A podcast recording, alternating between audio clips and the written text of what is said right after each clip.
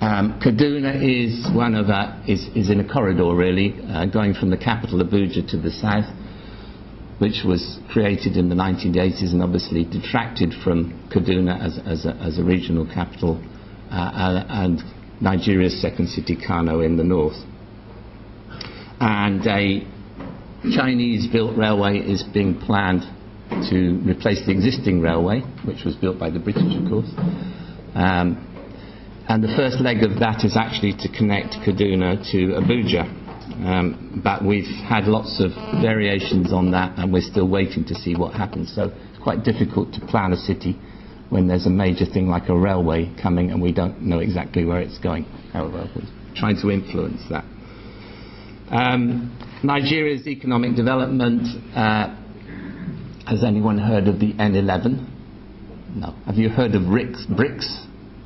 BRICS is um, is a Goldman Sachs in, in, invention. We know what's Brazil, Russia, India, and China. N11 is another Goldman Sachs invention, uh, and it's all the big, big populated countries that they think have got a big future. And Nigeria is one of them, along with places like Pakistan, Indonesia, Egypt, and so on. Um, what's interesting with these graphs is the price of oil at the bottom and uh, Nigeria's GDP in actual GDP in a red line at the top.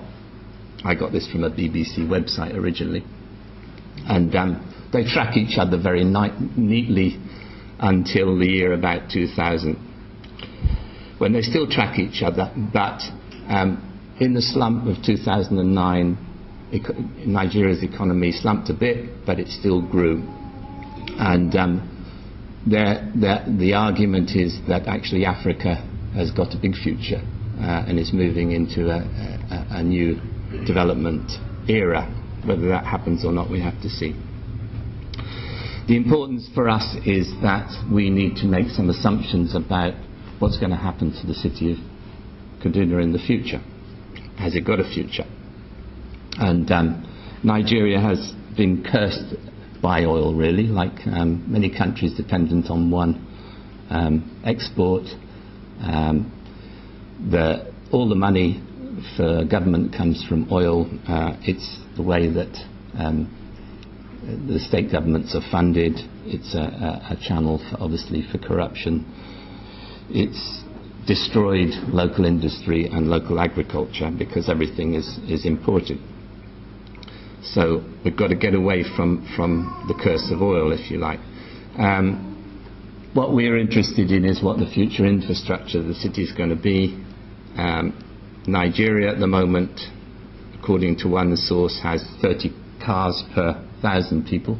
This is a, a, a graph from the Goldman Sachs report. Um, uh, the um,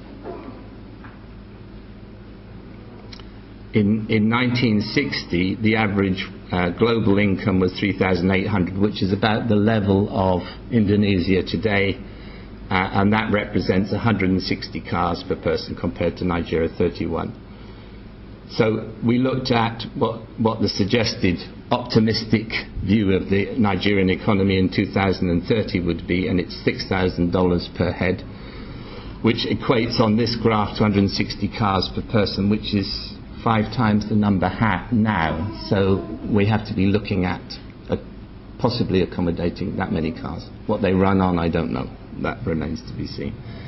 Um, this is the average income of the world today, uh, which is equivalent to, to Iran, and that's equivalent to nearly 200 cars. Obviously, when you get to 600, you're reaching our level. And uh, according to Goldman Sachs, the whole world is going to be like that in uh, 2050. I'm not sure that it's going to be manageable somehow.